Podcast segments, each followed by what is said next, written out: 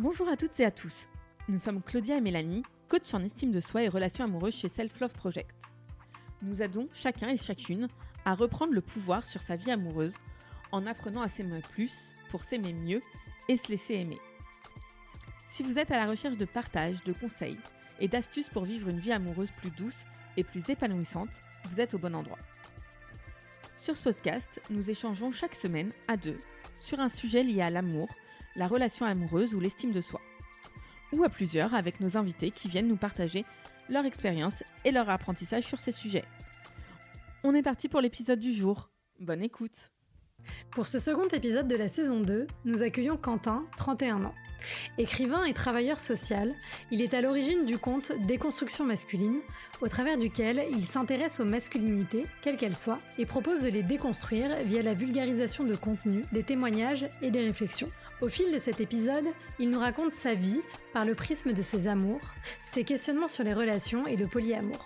Il nous explique ce qui l'a amené à s'interroger sur sa masculinité et à son engagement pour construire de nouvelles références masculines. Bonne écoute Bonjour Mélanie. Bonjour Claudia. Bonjour Quentin. Merci d'être là. Merci à vous de m'avoir invité. On est ravis de t'accueillir. Euh, bah, pour commencer, comme on fait de tradition dans le podcast maintenant, est-ce que tu pourrais euh, nous raconter ton premier je t'aime ou ton premier baiser?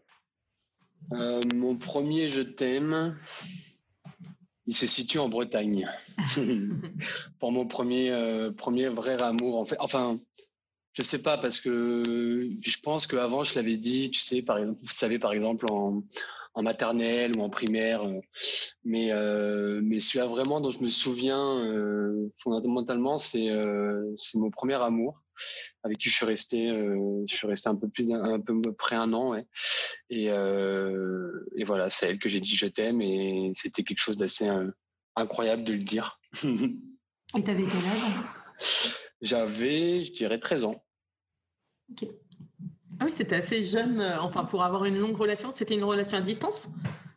Euh, Au début, non. Mais après, on a déménagé avec ma famille et du coup, bah, du coup, euh, c'était un peu à distance. Mais bon, à cet âge-là, euh, ça n'a pas tenu. Déjà que le, les relations à distance sont assez compliquées. Euh, voilà, c'est quelque chose que j'ai vraiment beaucoup expérimenté, un peu malgré moi. Donc c'est un peu un peu compliqué, mais à cet âge-là encore plus, je pense. Et du coup, après, comment s'est construite ta vie amoureuse euh, après cette histoire? Euh, Comment elle s'est construite? Oula, vaste chantier. euh, bah, je dirais qu'après cette histoire, du coup, ça m'a ça m'a vraiment bouleversé et euh, et du coup, bah, j'étais vraiment un peu dans le down, on va dire, euh, vers 13-14 ans.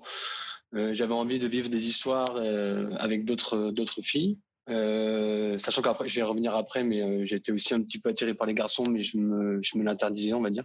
Et après, bah, ça a été un peu, un peu chaotique par moment, on va dire. Et dans la, c'est-à-dire que je recherchais souvent quelque chose que je ne trouvais pas. Je sais pas si vous savez, enfin, j'imagine que vous savez que du coup, on est plein de représentations et qu'en fait, on cherche toujours quelque chose. euh, Enfin, on cherche souvent en tout cas quelque chose que qu'on peut pas avoir. Et euh, en tout cas, moi, ça a été mon cas. Euh, puis après, pareil, on a plein de plein de représentations sur ce que devrait être une une, compagne ou un compagnon parfait, parfaite. Et, et du coup, en fait, on, se garde cette image-là en tête, alors que bah, finalement, ça existe très rarement. Donc, vers, euh, vers 15 ans, tu avais ouais. déjà un peu ces pensées-là euh, de dire je recherche quelqu'un d'idéal et du coup, il se passe rien? Tu fantasmais un. C'était un peu euh, ce côté euh, princesse Disney ou? Ouais, ouais, ouais, clairement. Ouais, ouais, clairement. Et puis dans une représentation euh, de, de, de la féminité euh, euh, très euh, très patriarcale en fait finalement, euh, très dans euh, euh, la féminité vraiment euh, assumée, euh, rouge à lèvres rouges, euh, bottes, jupes, euh, tout ça. Et, euh, en fait, c'est vraiment à partir de mes déconstructions que, que du coup j'ai commencé à me dire, mais en fait non, je ne veux pas ça. Euh, non pas que ça soit pas agréable, hein, mais euh, en tout cas, c'est pas un, une condition sine qua non à ce que la relation s'établisse. Quoi. Après cette relation, qu'est-ce que tu as eu des, des relations euh, éphémères ou des relations plutôt longues? Euh, J'ai eu des relations plutôt éphémères, ouais. Euh, on va dire que jusqu'à l'âge de 23 ans, 24 ans, j'ai jamais vraiment eu de relation longue, mmh. euh, à part mon premier amour. Et après, après j'ai une, une, relation de deux ans avec qui c'était c'était vraiment chouette. Donc je vais l'appeler C. et, euh, et, la deuxième avec qui je suis resté euh, avec, qui je suis resté deux ans aussi donc c'est les deux personnes avec qui je suis resté le plus longtemps. Euh, pareil c'était deux ans après. Et là c'est terminé il y a trois ans à peu près. Donc voilà aujourd'hui à 31 ans finalement mes deux plus longues relations c'était deux ans quoi. Et du coup, avant euh, cette relation de deux ans avec C, ça veut dire que c'était juste des relations de, enfin des plans cul, ou est-ce que c'est parce que tu n'arrivais pas à t'engager? Euh, ouais, mais il y a vraiment cette, peur de, de, l'engagement en fait euh, qui, qui, est présent aussi chez, beaucoup d'hommes, euh, chez beaucoup d'hommes, je pense. Cette, euh, ce truc donc en fait on croit qu'on peut pas, on peut pas s'engager parce qu'en fait on n'est jamais sûr de ce qu'on veut, de comment comment faire les choses et puis, et puis peut-être qu'à un moment donné je vais en désirer une autre et puis et voilà je pense que c'est c'est plein d'injonctions plein de, de, doutes d'incompréhension et, je pense que c'est vraiment à cause de ça que du coup j'avais vraiment du mal à, à, m'engager. Surtout qu'en plus je ne m'aimais pas beaucoup.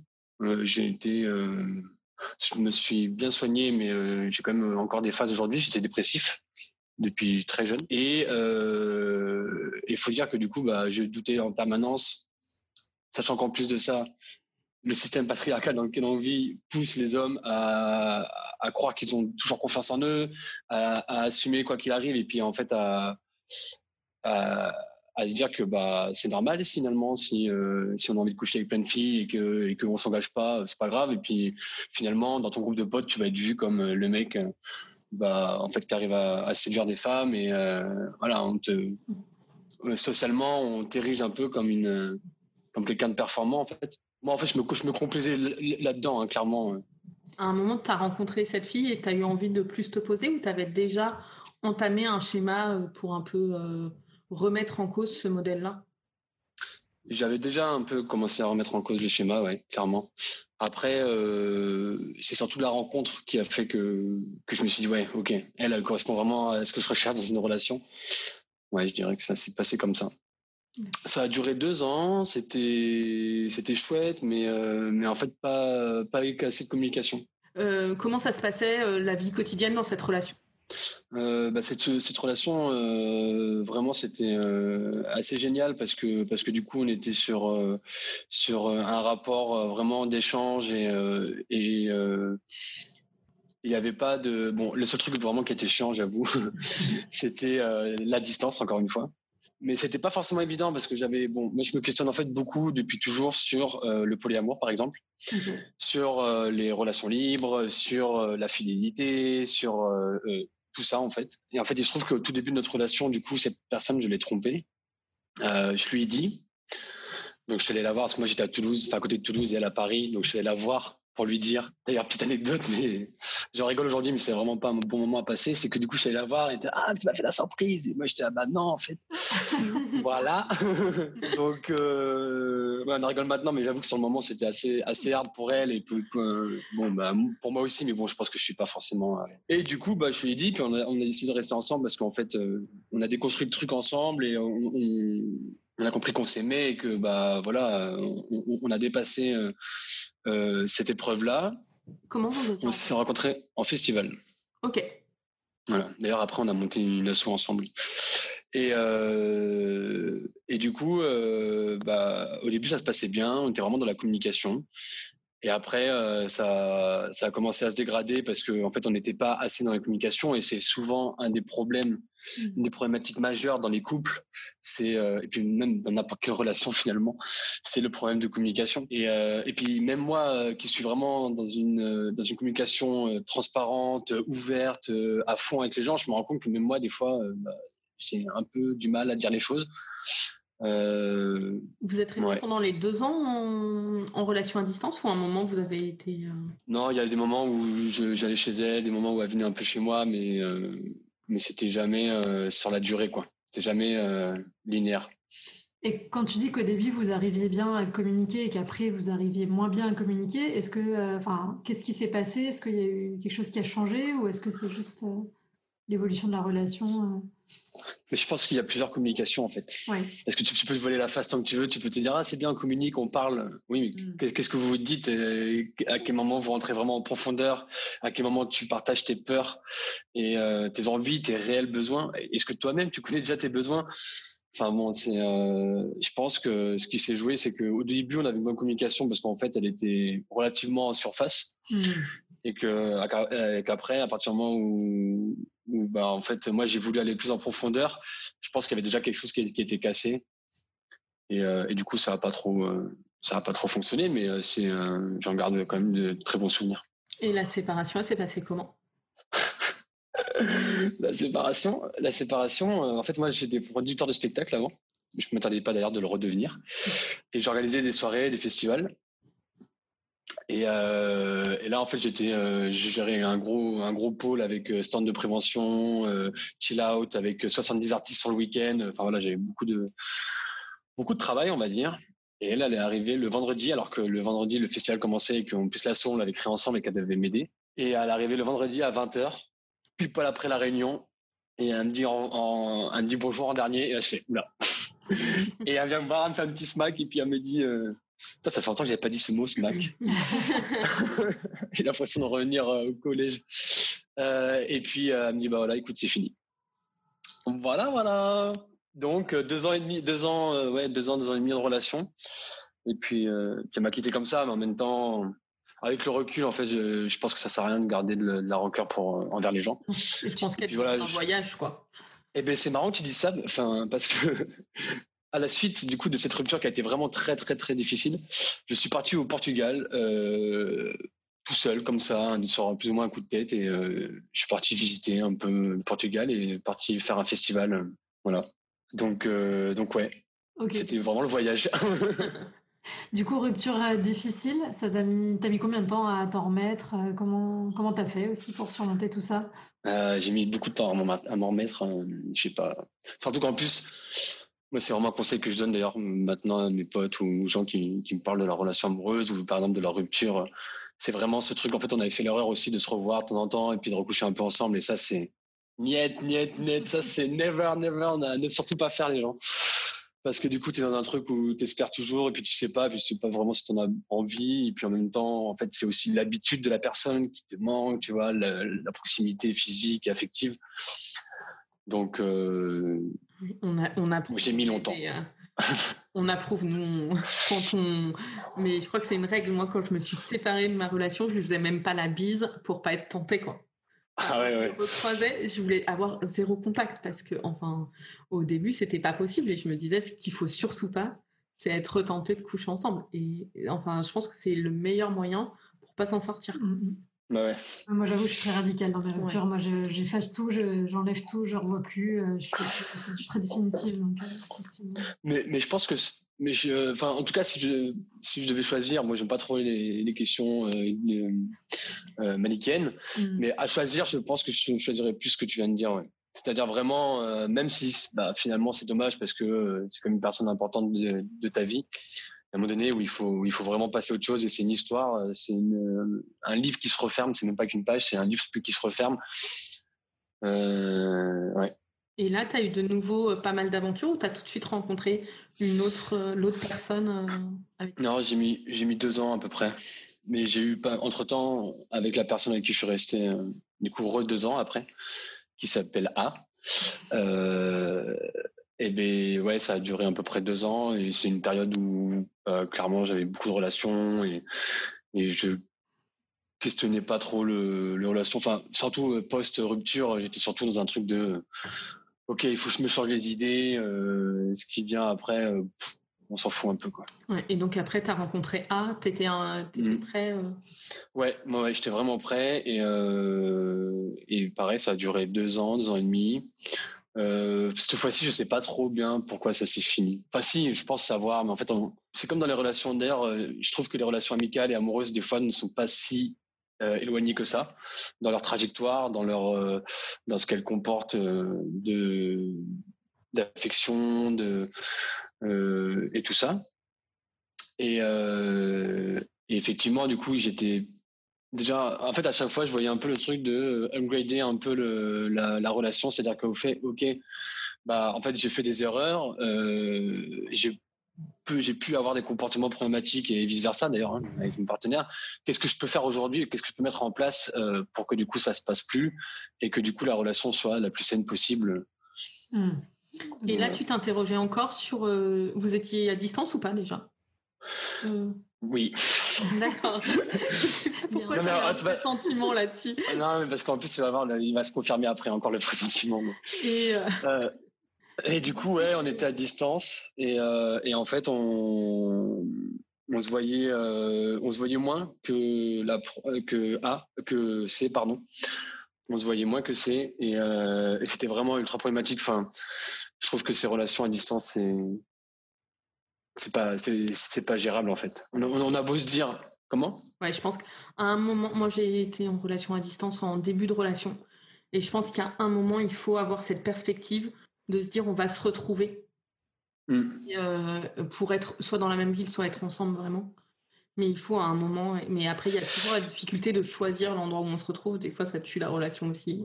Ah bah ouais, mais c'est ça. En fait, ça manque de spontanéité. Et puis, puis derrière, euh, si tu n'as pas la perspective, mais même si tu as la perspective de te revoir, en fait, les échéances, c'est que à chaque fois tu rajoutes des, chiffres en fait sur quelque chose qui devrait être qui devrait être fluide tu vois et en fait tu te connais moins du coup tu as plus de euh, anticipes plus euh, les besoins les envies de l'autre les tiens aussi enfin euh, ouais c'est vraiment problématique et puis en plus c'est je pense du coup toutes les fois où on se voit c'est un peu être hors du temps et ça nous hmm. inscrit pas dans la réalité d'une euh, d'une relation à fond ouais et du coup là vous êtes resté pendant les deux ans à distance aussi?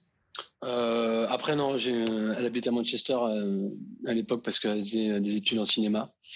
Et, et je suis allé la rejoindre pour vivre là-bas à Manchester pendant deux mois. Et, et, après, je suis revenu en France. Et du coup, elle venait quand même assez souvent. Ouais. Elle se passait comment cette relation? Est-ce que justement ces choses que tu avais identifiées comme problématiques dans ta première relation, ces erreurs que tu avais pu faire, est-ce que c'est des choses que tu as réussi justement à ne pas reproduire dans cette seconde relation? Euh, oui et non.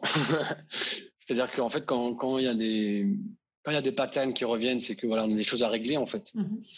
Et euh, t'as beau en avoir, bon, déjà première étape, en avoir euh, conscience. Donc la conscientisation et la déconstruction euh, est vraiment euh, la, la, pierre angulaire, on va dire, hein, la déconstruction. Mais même si tu en as conscience, finalement, ça ne solutionne pas tout.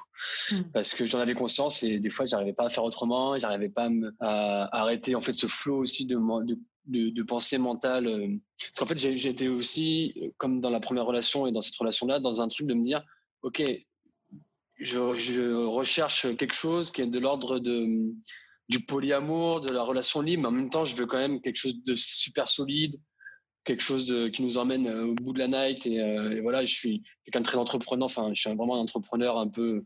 J'ai beaucoup d'idées, je fais beaucoup de projets.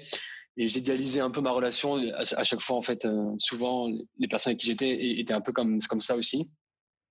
Donc il y a un peu de business couple, tu vois, enfin un peu un truc, euh, c'est ça aussi j'ai déconstruit, mais qui du coup en fait fait a un effet boule de neige et, euh, en fait du coup euh, j'étais dans un marasme de euh, ok je vois que cette relation a pu m'amener là, mais en même temps est-ce que c'est vraiment ce dont j'ai envie et besoin? Parce qu'en fait, au même moment, je me suis vraiment questionné sur, euh, sur euh, est-ce que j'étais honnête avec moi-même euh, dans mon rapport aux autres, et notamment dans mes relations amoureuses? Et est-ce que c'est ce qui me fait du bien? Est-ce que c'est ce que j'ai vraiment envie? Ou alors est-ce que c'est vraiment juste des représentations qu'on a de la société de tiens, un couple, il doit être comme ça, un couple, il doit pas être comme ça? Et en fait, bah, je me suis rendu compte, encore une fois, que c'était en fait le manque de communication qui.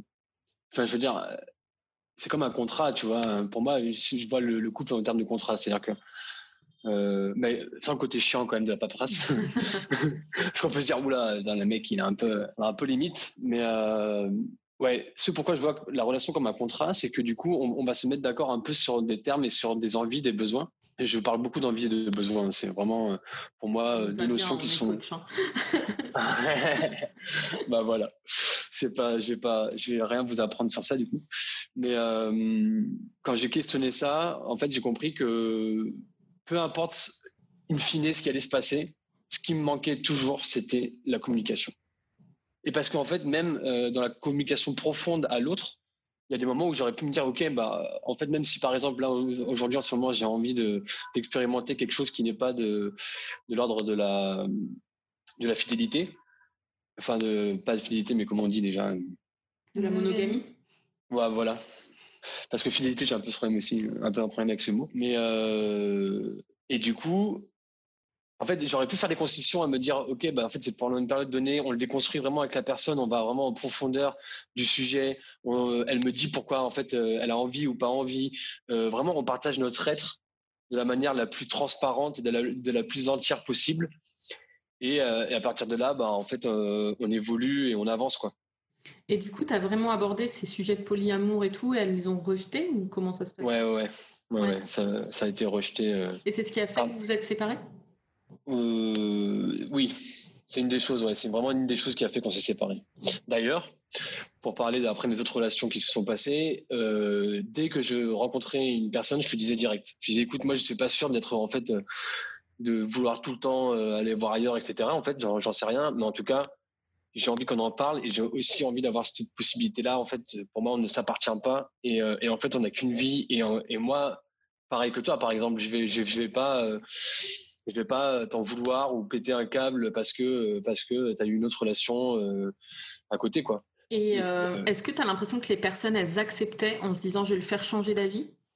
Bah ouais, clairement du coup après cette cette rupture dont je viens de parler, bah en fait je suis sorti avec avec trois femmes et, et, en fait au tout début dès le début j'étais clair et honnête et comme quoi, bah, en fait, je voulais euh, clairement expérimenter le polyamour et je voulais vraiment euh, euh, déconstruire le rapport à la, monogamie et, et, compagnie.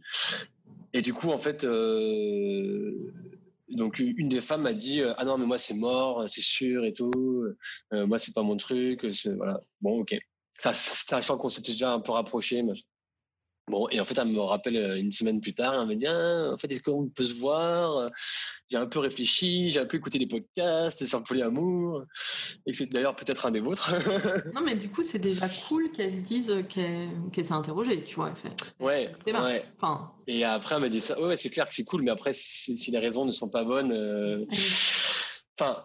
Ah, ah, en fait, j'étais partagé dans un, dans un truc où, où je me disais, OK, alors là, en fait, c'est une personne, elle est, elle est majeure et vaccinée, elle, elle, est, elle peut agir en son âme et conscience. Euh, à quel moment, moi, je vais lui dire, ah ben non, mais en fait, euh, ça va pas fonctionner. Euh, à quel moment, je laisse pas, je laisse pas la, la place euh, au choix de l'autre? Et à quel moment aussi, j'anticipe pas un minimum, en fait, ce qui va me venir sur la gueule, quoi. Bah, au final, ça n'a pas loupé. Ça n'a pas fonctionné parce que parce qu'elle était dans un truc. Voilà, en fait, elle, elle, se forçait en fait pour moi parce qu'elle avait pas envie de me perdre et. Et c'est pour ça que je dis, j'en parlais parce que je fais des apéros, euh, des constructions des masculinités ou alliés féministes de temps en temps. Et, euh, et, je parlais de polyamour justement avec euh, avec un gars. Il me disait, il me disait que, que lui était polyamoureux. Tout ça, je disais ouais, mais tu vois le polyamour, vraiment vécu comme tel, je trouve ça assez compliqué.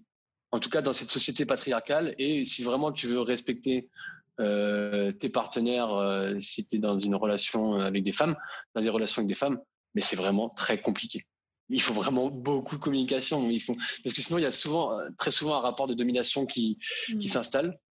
Et, euh, et derrière, en fait, euh, si t'es un peu in love, machin et tout, bah, en fait, tu le vois même pas, personne le voit, et puis en fait, à la fin, ça donne un truc qui, qui explose et qui, qui, est vraiment dommage, quoi. je pense que les deux, faut que, enfin, pas que les deux du coup, mais que toutes les personnes de ce polyamour soient convaincues qu'ils le sont, quoi, parce qu'en fait, Mmh. Souvent, on voit, enfin, je sais pas, on a reçu euh, sur la saison 1 quelqu'un où du coup ils étaient dans un couple monogame, mais à un moment ils l'ont ouvert au polyamour. Bah, malgré tout, il y a ce côté où c'est pas naturel, quoi. Il y, en a mmh. un qui l'accepte parce qu'en fait, il veut pas perdre l'autre. Et, euh, et, en fait, ça, c'est pas une bonne raison. Il faut que chacun ait sa motivation. Je suis entièrement d'accord. Enfin, tu as essayé plusieurs fois le polyamour, les trois fois, ça a donné ça ou euh non, enfin, c'est c'est une fois où j'étais en relation avec trois personnes. Ouais. Ah. Et euh, donc une des personnes c'était ça. L'autre personne en fait finalement euh, c'était on s'est rendu compte qu'on était plus amis en fait, mhm. très très proches mais amis. Et je sais pas si ça fait la même chose à tous les hypersensibles, mais euh, des fois je trouve que la, la, la, frontière entre justement amitié et, et amour est, est, particulière quand on a beaucoup à donner mhm. et quand on, on reçoit beaucoup des fois on voilà, la frontière est un peu mince, on ne sait plus trop. Mais... Et après, bah, après, du coup, cette relation qui s'est terminée là, donc ça fait trois ans. Depuis, donc du coup, il y a eu ces trois relations en polyamour. Euh, et en fait, après, j'ai une période où, en fait, je me suis fait agresser par un mec il y a un an. Attends, c'était l'été dernier, ouais. Et du coup, depuis, j'avoue que ça m'a un peu. J'étais pas super bien avec moi-même et euh, voilà, il a essayé de m'embrasser de force en fait deux fois, en, essayant de me forcer physiquement. Euh, et, en fait, depuis, euh, ça m'a, ça m'avait un peu. Moi, j'ai eu quelques relations, mais pas beaucoup. Sachant qu'en plus, j'étais aussi dans un truc où je voulais questionner aussi ma, mes sexualités parce que pour moi elles sont plurielles, euh, mes sexualités avec euh, notamment d'autres personnes.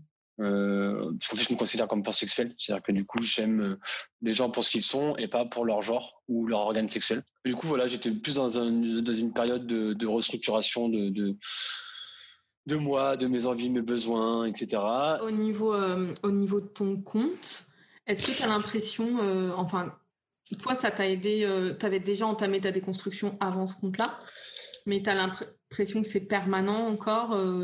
Et comment est-ce que tu l'appliques là à ton couple? Alors ouais, ouais, j'ai commencé les, constructions avant, avant mon compte. Sachant que maintenant je m'appelle déconstruction masculine, mais avant c'était je ne veux plus de cookies. J'avais euh, une posture en fait avant de beaucoup plus allié féministe que maintenant. Je suis toujours euh, allié féministe, féministe ou pro-féministe comme vous voulez. Euh, pour pas qu'il y ait de bagarre, de bagarre sémantique. Alors nous, on n'est pas trop. Enfin, c'est vrai qu'on est un peu loin de tous ces débats sur les termes, mais donc euh, tu utilises ce que tu préfères. Voilà, bah, je, les utilise tous comme ça, personne ne se, sentira euh, floué. et du coup, bah, j'ai commencé ce compte à envoyer des constructions. Ça, a accéléré clairement mes déconstructions. En fait, au, au, début, je pensais que du coup, j'en savais pas mal et puis je pouvais en faire partager les autres. Puis finalement, je me suis rendu compte que c'était pas du tout comme ça que ça se passait. C'était plutôt, j'en sais un petit peu, les autres m'apprennent aussi beaucoup, et, euh, et, en fait, je me déconstruis en même temps que je propose mes déconstructions. Et euh, donc, je fais de la vulgarisation euh, du contenu, mais, clairement, en fait, dès que je vais me dire, ah bah tiens, mais ça, j'avais pas pensé. Par exemple, je vais me mettre en story ou en, ou en post. Et, et, du coup, comment ça s'articule avec ma avec ma vie amoureuse? Je suis beaucoup plus dans à me questionner toujours en permanence sur euh, bah, des fois trop aussi parce que des fois ça peut être euh, à l'inverse. Euh, sur euh, bah, comment je suis euh, au quotidien avec avec ma partenaire. Est-ce que je m'exprime déjà? Est-ce que j'exprime mes sentiments mes émotions mes besoins mes envies? Est-ce que est-ce que je suis dans des injonctions par exemple dans, la, dans les sexualités euh, est-ce que, elle, euh, bah en fait, euh, est-ce que je suis assez doux avec elle? Est-ce que je suis compréhensif? Est-ce que je suis aimant? Ou est-ce que derrière, bah en fait, pas trop souvent, je lui envoie, comment dire, ma masculinité toxique qui est toujours présente malgré tout. Hein. Je pense que fait, pour se défaire comme ça d'un conditionnement, c'est toute une vie. Et pour répondre aussi à une autre partie de la question, c'est que je vois pas la déconstruction comme un, un but comme voilà, il y a un petit drapeau là, comme au golf, tu sais, il faut que tu mettes la balle dans le trou. Non, en fait, le, les déconstructions, c'est plutôt en fait tout, tous les parcours qu'il va y avoir euh, au fur et à mesure et, pas juste à la fin. C'est plutôt un état de construction, un état permanent plutôt qu'un but. quoi. C'est comme la mort de soi en fait, c'est un chemin permanent sur lequel tu avances en, enfin, tout, tout, au long de la vie, euh, tu progresses. quoi. Ouais, mais, euh, mais d'ailleurs, c'est vraiment lié les deux. Ah ben, enfin, nous, on l'a découvert aussi à travers notre compte. On avait déjà ces, euh, ces convictions de se dire on a envie de déconstruire le côté très patriarcal du couple et cette notion-là. Mais, euh, mais on osait, un, au début, peut-être moins l'affirmer parce qu'on se disait que c'était euh, plus difficile de faire passer son message d'amour de soi si on utilisait ça. Et en fait, on s'est rendu compte que c'était tellement imbriqué et tellement dans notre génération, en fait, parce que j'ose espérer que pour les générations suivantes, ce sera beaucoup plus facile parce qu'en fait, euh, ben, ça avance plus vite et, euh, mmh. et les personnes, enfin, ça va petit à petit s'ancrer. Nous, on est vraiment la génération Disney. Euh, et on en a bouffé tellement que enfin, c'est hyper dur de. On a déjà nos parents, derrière on a Disney. ça a été violent. Quoi. Mmh. Ah ouais, bah de, reprendre, de grandir avec ces représentations-là, euh, Et puis, bah, dans, la culture pop, donc voilà, ça c'est clair. Dans, l'éducation aussi, euh, genrée qu'on nous donne depuis tout petit. en fait, c'est ça. Le problème, par exemple, j'en parlais avec avec Cédric aussi de Patriarcat. a un excellent podcast que je vous conseille d'écouter fait par un mec sur, euh, sur euh, sa parentalité. Et puis après, ça touche aussi beaucoup de sujets euh, divers et variés. Mais, mais en gros, on disait que bah, la déconstruction, en fait, on parle souvent de déconstruction, mais comme si c'était un élément qui venait comme ça, qui était posé, pouf. Mmh. Mais dans déconstruction, il y a construction. Et, je pense qu'on n'en parle pas assez aussi de manière générale, et notamment dans le milieu militant, c'est en fait de, de, bien comprendre que pour se construire, il faut, il faut aussi se reconstruire, mais il faut aussi euh, euh, voir exactement ce qu'il faut déconstruire. C'est pas on arrive. À... Je pense qu'en en fait, à un moment donné, il faut. Bah, d'ailleurs, j'écris un livre en ce moment sur euh, comment se déconstruire et enfin des propositions en tout cas parce que j'ai pas la science infuse. Mais et, en fait, c'est un truc que je dis aussi dans, dans, dans le bouquin, c'est en fait, je pense qu'il va vraiment falloir à un moment donné qu'on se pose avec une feuille, un stylo et qu'on se dise, ok, là, j'ai eu tel comportement qui n'allait pas, j'ai fait tel truc qui ne va pas. Euh, qu'est-ce qui m'empêchait d'être moi-même à l'école? Ah bah parce qu'on me disait de pas pleurer. Euh, on me disait qu'en fait je pouvais pas jouer avec les filles. Enfin, etc., etc. Mm. Je pense que hum, il y a tellement tout à refaire que hum, il n'y a, a, pas vraiment de hiérarchie à avoir. Bon, ouais, je m'égare un peu. Non, mais c'est top parce que ça fait de la liaison avec notre dernière question. Euh, c'est si tu avais une baguette magique, un petit peu, euh, là, on te donnait un pouvoir sur euh, tes relations ou sur autre chose, comment tu l'utiliserais? Je crois que je dirais la, la, communication. Avec la communication, il y a forcément que des bonnes choses qui peuvent se passer. Dans le sens où souvent on croit que la personne pense ça, alors qu'en fait, juste si on lui dit après, on me dit, ah, mais non, mais attends, il va, nous prendre pour un fou. Alors, et en fait, je me suis rendu compte qu'à chaque fois que je le faisais, bah, en fait, la personne en face me disait, mais pas du tout. Ah, nous, moi aussi, je croyais ça. Et des fois, tu es là, mais what the fuck, ça fait, ça fait une semaine qu'on est en train de se ronger les sangs pour euh, rien. Et, euh, et c'est dingue, quoi. Et ouais, pour moi, avoir, ce serait avoir le courage de dire ce qu'on ressent et de dire ce qu'on veut. Ouais, Ouais, c'est avoir euh, avoir le courage euh, de dire ce qu'on veut, ce, quelles sont nos, nos envies, nos besoins. Je répète toujours ça, mais c'est euh, il va falloir qu'on se le martèle à un moment donné. Euh, et parce qu'en en fait derrière les, les, bienfaits, ils sont vraiment ils sont vraiment ultra nombreux. Ça va être bah, en fait tu vas plus te respecter parce que tu vas être plus aligné aussi avec ton champ psychique, corporel et tu vas te dire ok bah en fait je suis je suis bien là, je suis bien parce qu'en fait, j'arrive à te dire ce qui ne va pas ou, ce que ce que j'aimerais. Euh, de la relation, forcément, n'en sera que n'en sera que. Euh, et puis en plus, j'ai remarqué que c'était quelque chose qui, comme, comme un peu le cerveau, c'était vraiment une gymnastique. Plus tu le faisais, plus c'était facile. Plus c'était facile, plus, tu pouvais aller profondément. Et plus tu vas profondément, et plus tu te rends compte qu'en fait, euh, c'est juste la vie de communication. et quand c'est possible, si c'est pas possible, je pense, la communication, il faut arrêter direct une relation qu'elle soit amoureuse, amicale ou, peu importe. Moi, maintenant, je suis, un peu comme toi, je suis assez radical euh, sur ça. Maintenant, euh, dans peu importe les relations, du moment qu'il n'y a pas trop de communication ou que la personne ne m'écoute pas, parce qu'il y a encore cette différence entre écouter et entendre. Il y a trop de personnes qui entendent, mais il n'y en a pas assez qui écoutent. Bah, si, cette personne euh, ne m'écoute pas, bah, next. En fait, je pense que souvent, on, croit qu'on est, on croit que les gens sont indispensables. Alors qu'en fait, on est, on des milliards sur Terre et personne n'est indispensable pour personne je pense qu'il faut qu'on qu'on se le dise parce que derrière, si on, en fait, on continue de souffrir et puis on continue d'avoir une représentation sur la personne, sur ce qu'on voudrait qu'elle soit, puis derrière, en fait, ça nous, finalement, nous aime pas. Si on n'arrive pas à communiquer avec elle, si elle n'arrive pas à nous écouter, bah, c'est peut-être qu'elle nous aime pas pour ce qu'on est finalement. Et, euh, et, du coup, ça me fait penser à. J'ai une question qui revient souvent dans ma page Instagram, qui est posée par des, par des femmes souvent, qui me disent mais euh, du coup c'est quoi euh, le déclic que tu as eu comment je fais pour euh, faire comprendre à mon mec? Et en fait je leur ai dit mais écoute en plus à chaque fois elles, continuent enfin elles me font bien comprendre qu'en fait c'est pas juste une fois comme ça qu'elles leur ont parlé pardon. C'est vraiment souvent et puis en fait qu'elles essayent de lui dire bah tiens tu peux écouter ça lire ça machin. Le mec ne le fait pas. Je lui dis franchement je suis désolé de te dire ça mais je suis personne pour te dire de le quitter, tu vois. Mais par contre, ce que je peux te dire, c'est que la personne, si elle ne fait ça, elle ne t'aime pas toi. Comment tu peux ne pas aimer les, engagements de quelqu'un? Enfin, tu vois, les engagements euh, politiques, euh, euh, humains. c'est pas possible. Si, si derrière, quand tu vas faire un truc féministe, un événement ou, reprendre des gens ou quoi que ce soit, ton mec il fait oh là là, elle est relou celle-là. Mais en fait, c'est la personne, elle est comme ça. Donc en fait, tu es en train de la, es en train de la souiller un peu. Enfin, je sais pas comment te dire, mais c'est, je trouve ça vraiment dommage. Donc, ce que je réponds à, ces femmes-là, c'est que bah, moi, je leur conseille de, de trouver quelqu'un qui va les écouter, qui va les respecter et qui va, ok, qui va peut-être pas faire tout ce qu'elles vont leur, leur, proposer, mais qui va faire un effort. Mm. Enfin, l'amour, c'est pas, euh, hop, on arrive, on se met les sur la table et puis, euh, vas-y, fais-moi manger et puis, vas-y, ça va se passer. Non, non. Bah, merci beaucoup en attendant. Et merci pour ton compte parce que je pense qu'il aide beaucoup de gens et, euh, et c'est cool d'avoir des hommes qui s'engagent aussi sur ces sujets-là. Oui, bon, on mettra toutes les infos dans la description du podcast de toute façon pour que chacun puisse retrouver tout ça. Super, merci. Bah, merci beaucoup pour l'invitation. Euh, votre podcast est vraiment chouette aussi.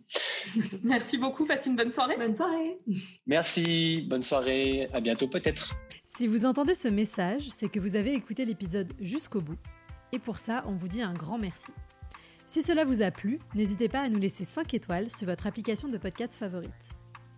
Et si les sujets développés dans ce podcast vous parlent, vous allez adorer le contenu de notre compte Instagram Self Love Project FR, où on y développe en profondeur toutes ces questions, loin des discours classiques des love coach et autres coachs en séduction. Nous avons aussi développé un accompagnement collectif hyper puissant pour les personnes célibataires qui en ont marre de galérer dans leur vie amoureuse, mais qui ne savent pas comment faire les choses autrement. Nous les aidons à reprendre confiance en elles, à surmonter leurs blocages et à acquérir les bons outils pour avancer vers la vie amoureuse à laquelle elles aspirent. On vous donne rendez-vous sur self-love-project.com slash coaching pour avoir toutes les informations. À bientôt!